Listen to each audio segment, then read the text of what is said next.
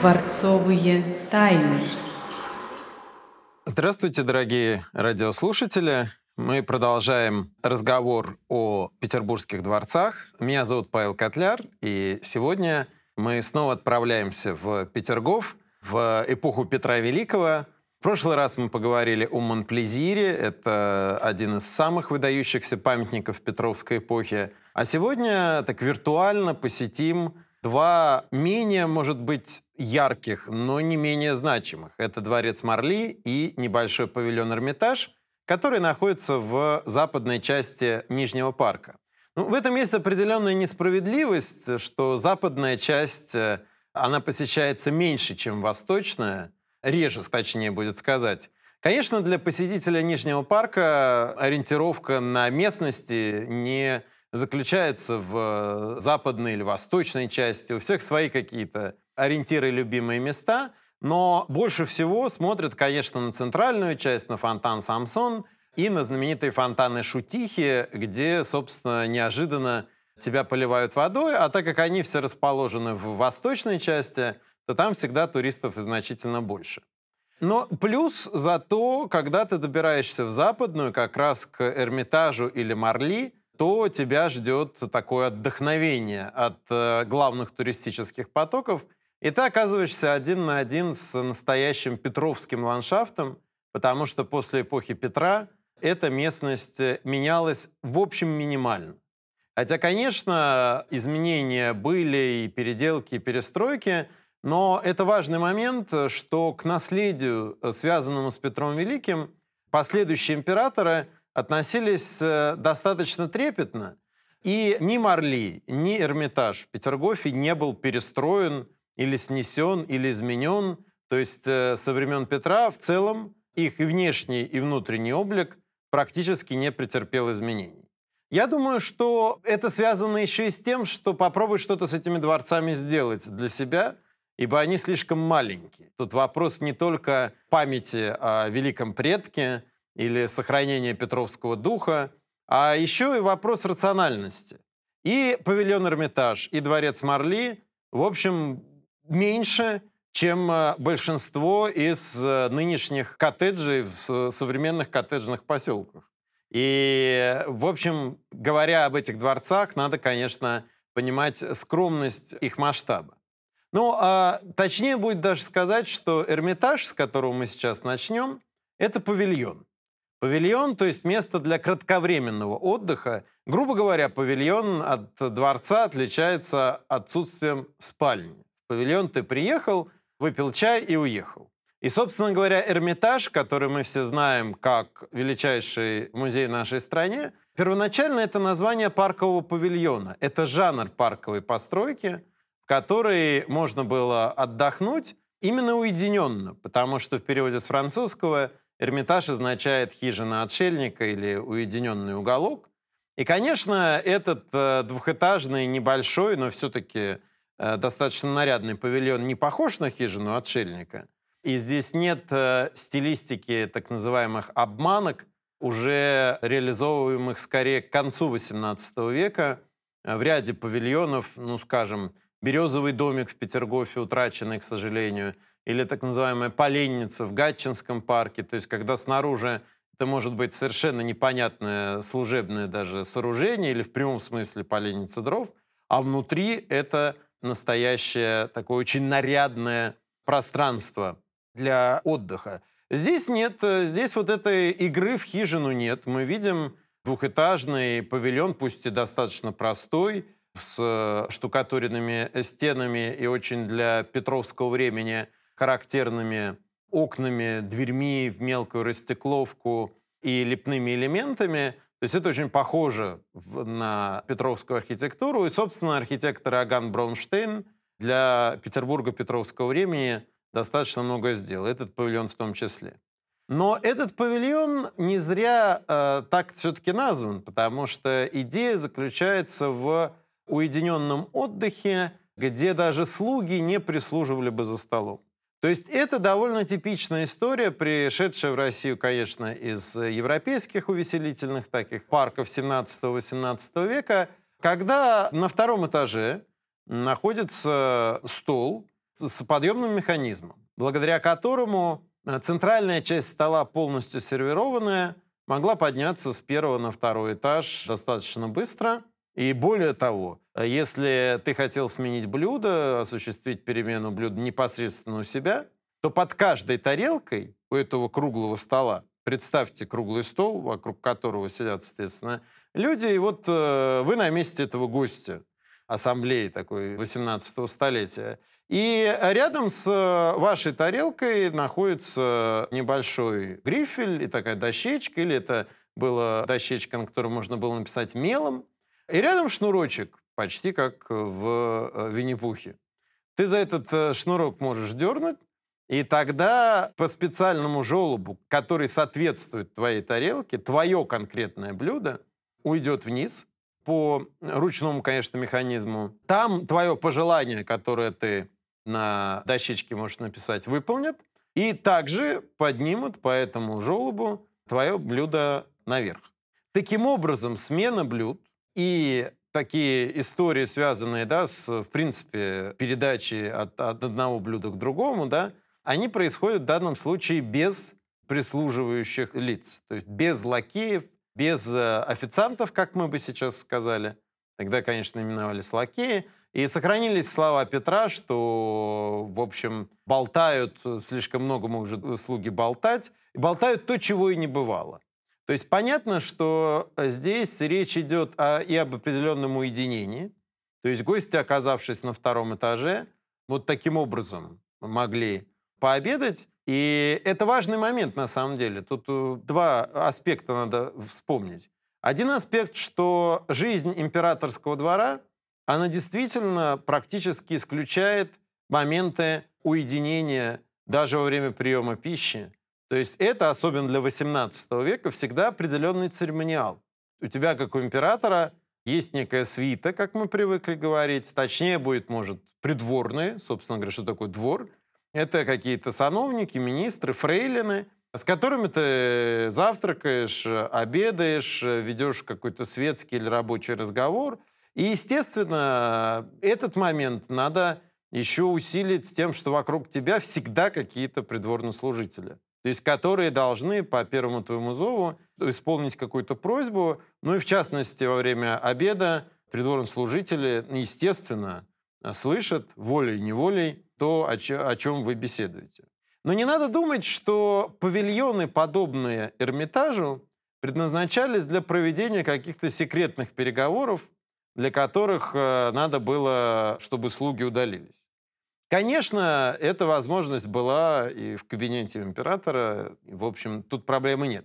Тут в значительной степени мы видим, конечно, игру. Игру эпохи барокко в какие-то механизмы, в некие увеселения, где-то, может быть, пока кажущиеся излишними, но это любопытный сам по себе образ вот такого подъемного стола который с э, течением времени усовершенствовался.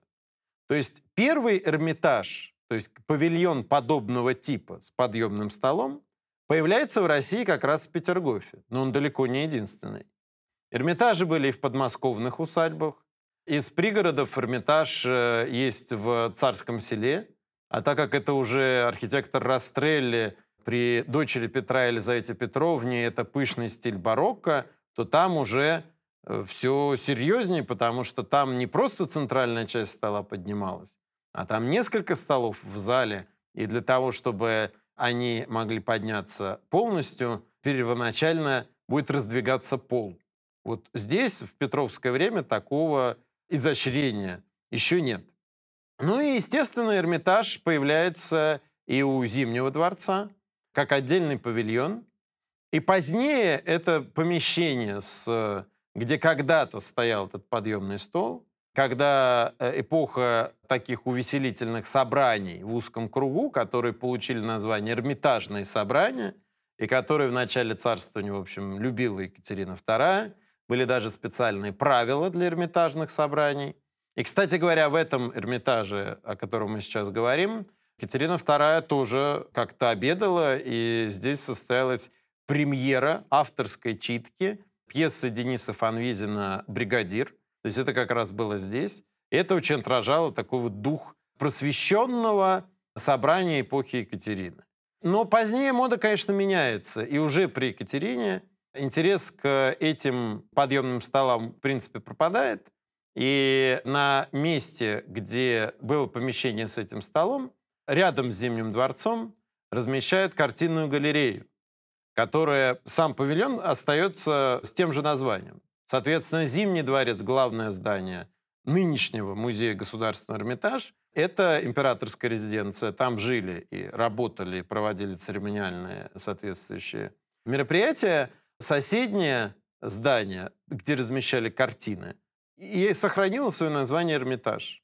И позднее это навсегда вот так с главным музеем художественным России и связано. И теперь, когда говоришь Эрмитаж, все представляют себе Зимний дворец, хотя это, в общем, главное здание музея Эрмитаж, но исторически это Зимний дворец.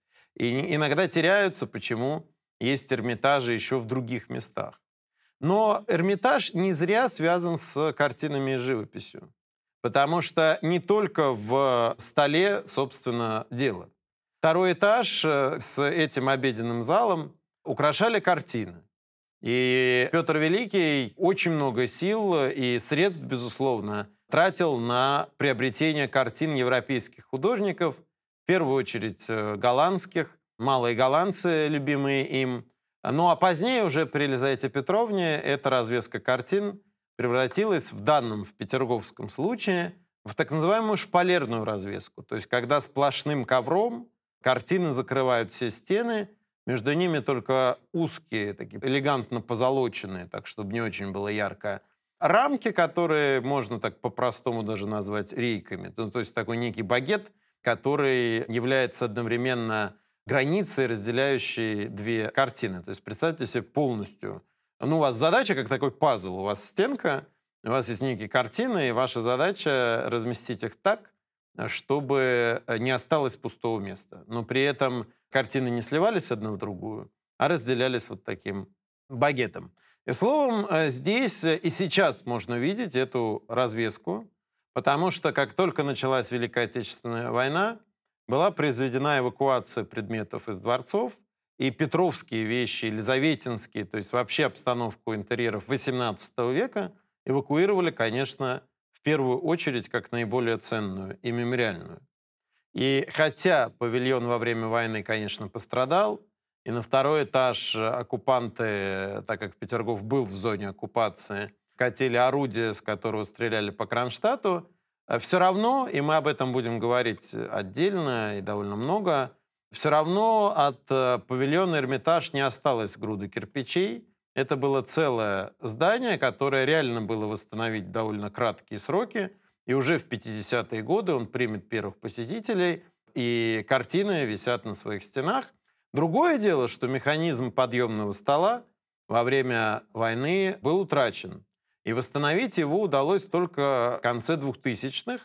И сейчас, в определенные дни и часы, можно наблюдать, собственно, как эта центральная часть стола поднимается, то есть механизм восстановлен в точности с документами, с фотографиями, что было, кстати, не так просто сделать, потому что принципиально важно, чтобы механизм полностью соответствовал историческому, и там еще, поверьте мне, как человеку, которому это доводилось делать, участвовать в подъеме этой центральной части – когда ты внизу, на первом этаже, где только служебные помещения, то есть буфетная, где хранилась посуда, подогревальня, где можно было подогреть еду, привезенную из отдельного специального построенного кухонного корпуса, где готовили. И, собственно говоря, механизм. Центральную часть помещения занимает все. А на втором этаже только тот обеденный зал парадный зал, зал, где кавалеры кушали. То есть называлось это, называться это могло э, по-разному. Чаще всего в документах просто именовалось «зало». Так вот, э, два человека крутят ручки, и такой там блочно-балочный механизм довольно простой, но они должны крутить э, синхронно, потому что иначе произойдет перекос. И вот эта центральная часть стола, она с первого этажа на второй просто не войдет плавно, из-за того, что будет перекошено. То есть это такая целая, тоже по-своему наука, подъем этого стола. Ну, таким образом, Петерговский, Петровский Эрмитаж, возведенный по воле Петра Великого, является первым павильоном подобного типа в России, ну и первым, в котором стол восстановили, потому что спустя год э, подъемный механизм стола открылся в Царском селе, но там, как я уже говорил, уже другая эпоха и ситуация несколько сложнее. А другое дело, что все равно Петр I, или даже точнее Екатерина I, потому что завершение создания павильона Эрмитаж пришлось уже на начало ее правления, после смерти Петра, все равно заметили бы разницу между нынешним состоянием и прошлым. И дело не только в том, что картины теперь висят в шпалерной развеске. В том, что, например, на второй этаж ведет лестница, а не подъемное кресло. Потому что первоначально к этому аттракциону фактически прибавлялось еще подъемное кресло, на котором гости взмывали на второй этаж. И, в принципе, это кресло не было восстановлено реставраторами, потому что его исчезновение, превращение в лестницу, связано с давними очень событиями, а именно с царствованием императора Павла I, который повелел это кресло заменить на лестницу по очень банальной причине. Они застряли на втором этаже вместе с супругой и, по-моему, даже детьми, и механизм кресла каким-то образом сломался. Ну, знаете, как так застрять в лифте или лифт не работает, никак спуститься по-другому нельзя. Пришлось императору с императрицей по приставной лестнице спускаться по фасаду со второго этажа на первый, что было, конечно, очень неприятно. И я думаю, что эта ситуация больше похожая на некий исторический анекдот, а на самом деле, который имело место. Она, конечно, немало позабавила, может быть, не открыто, а так затем в кулуарах, но придворных служителей, потому что царскую чету в такой ситуации, конечно, увидеть э, в повседневности было почти невозможно. После этого кресло сломали, сделали лестницу, и с тех пор уже вот более 200 лет попадают на второй этаж павильона Эрмитаж именно по лестнице. Ну, я надеюсь, что наше такое виртуальное путешествие по павильону Эрмитаж, оно позволило вам этой постройкой заинтересоваться.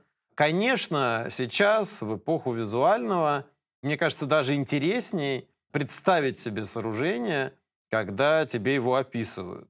И потом э, сопоставить свое впечатление с картинками или с реальным видением.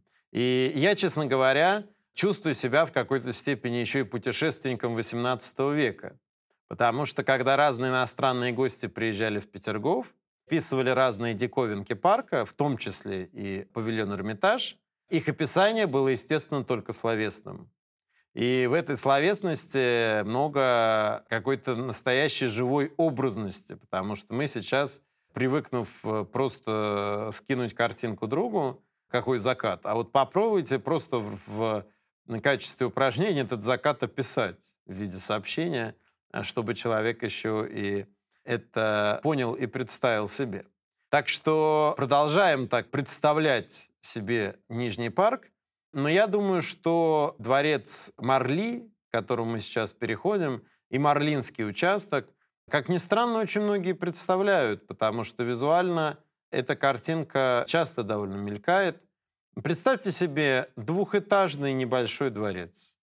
Действительно, его можно сравнить по объему с современными типичными загородными коттеджами. Я имею в виду по масштабу самого сооружения.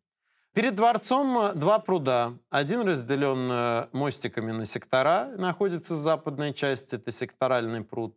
А другой, огромный по площади, Марлинский пруд, благодаря тому, что его вырыли, так это искусственные пруды, весь тот грунт, который был вынут, пошел на создание Марлинского вала, то есть большой очень насыпи, прогулочной, естественно, зоны, террасы, которая этот участок обрамляет, как бы закрывает от ветров со стороны Финского залива и делает его таким визуально герметичным. Ну и, естественно, есть фонтаны. Огромный, очень впечатляющий каскад «Золотая гора», фонтаны менажерные и тритоны, которые в сочетании с беломраморной скульптурой и садовыми скамьями создают такой целый ансамбль, который на самом деле мог бы быть отдельным полноценным парком. И вот он с Петровского времени минимально изменился. И когда меня спрашивают, какая у вас любимая часть Нижнего парка, конечно, начинаешь сразу теряться, потому что любишь все. Но вот по ансамблевости и гармоничности Марлинский ансамбль абсолютно уникален. Но мы сейчас говорим в первую очередь о дворцах и именно сооружениях, да? И рассмотрев павильон Эрмитаж, интересно э, сравнить его с Марли. Конечно, он похож. Конечно, как и во всех петровских дворцах, внутри невысокие потолки, очень простая отделка, нет никакой золоченой резьбы, большого количества зеркал. Все просто, прагматично. Кухня, украшенная изразцами.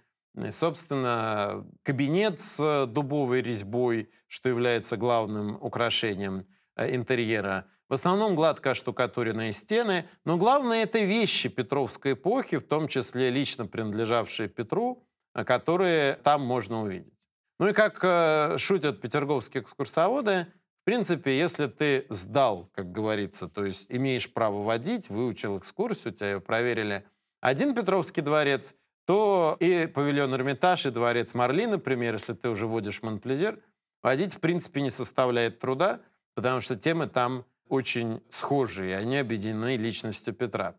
Но, тем не менее, вот если вот очень жесткий тайминг, выбирать совет туристу, куда именно попадать, а Все-таки Монплезир номер один в э, моем Петровском, Петерговском рейтинге. Но если есть возможность, то не пренебрегайте посещением и этих двух петровских объектов, потому что все равно они различаются внутри. У них как минимум разный вид из окон, а это невероятно красивый вид из окна второго этажа Дворца Марли. Ну и, конечно, предметы. Коллекция, которая позволяет увидеть и вещи из гардероба Петра, а между прочим, в Государственном Эрмитаже хранится гардероб Петра Великого. Это более 300 единиц хранения, начиная от парадных кафтанов, заканчивая шапочкой, значит, таким ночным колпаком шерстяным, который можно было тянуть на голову, чтобы в уши не продуло ночью. Так вот, все это уникальное собрание мужского костюма, связанное с Петром Великим, до конца XIX века хранилось как раз в Марли. То есть Марли был превращен в такой своеобразный монумент памяти Петра, и такой мемориал, точнее. И сейчас в Петерговской коллекции хранится несколько предметов, из, в том числе халат, например, китайский, или пальто. Пальто как раз по морской моде, то есть пальто шкипера или некого морского офицера эпохи Петра Великого. И это можно увидеть в экспозиции дворца. Ну а что касается каких-то интересных историй с ней связанных, ну, Марли — это французское слово, которое на русский язык никак не переводится, потому что Марли — это название французской резиденции, которую Петр Великий посетил в 1717 году, отметил там свой день рождения, память об этом радостном посещении, оставившем у него светлые воспоминания, этот участок парка называется Марли. В реальности визуально ничего общего не имеет. Ну, естественно, для нынешних туристов, особенно в 2000-е годы, когда в Петергофе открывалось много необычных музеев, не всегда понятно, что значит словосочетание «музей Марли» и как правильно поставить э, ударение. Потому что, когда в Петергофе открылись музей императорских велосипедов, к сожалению, уже не действующий, или музей частных коллекций, музей игральных карт, многие воспринимали, что это музей Марли, в смысле как ткани – Марли. И, в общем, разочаровывались, э, увидев там не такой интерактив, посвященный марлевой ткани, а уникальный дворец Петра. То есть ударение все-таки на последний слог, естественно. Ну и Марли стоит посетить хотя бы ради того, чтобы дать дань памяти реставраторам, его восстанавливавшим, ну и пожелать здоровья тем, кто еще здравствует, потому что есть люди, восстанавливающие Марли еще живы и помнят, как это было сложно, потому что вот дворец Марли очень сильно пострадал, он находился на передовой, и сейчас э, то, что мы можем и увидеть, результат труда многих замечательных мастеров, возродивших к жизни этот Петровский уголок парка. Вот вкратце о Петровских дворцах Нижнего парка. В следующий раз продолжим говорить о Петерговском дворцовом комплексе – с вами был Павел Котляр. До новых встреч. Берегите себя. Спасибо.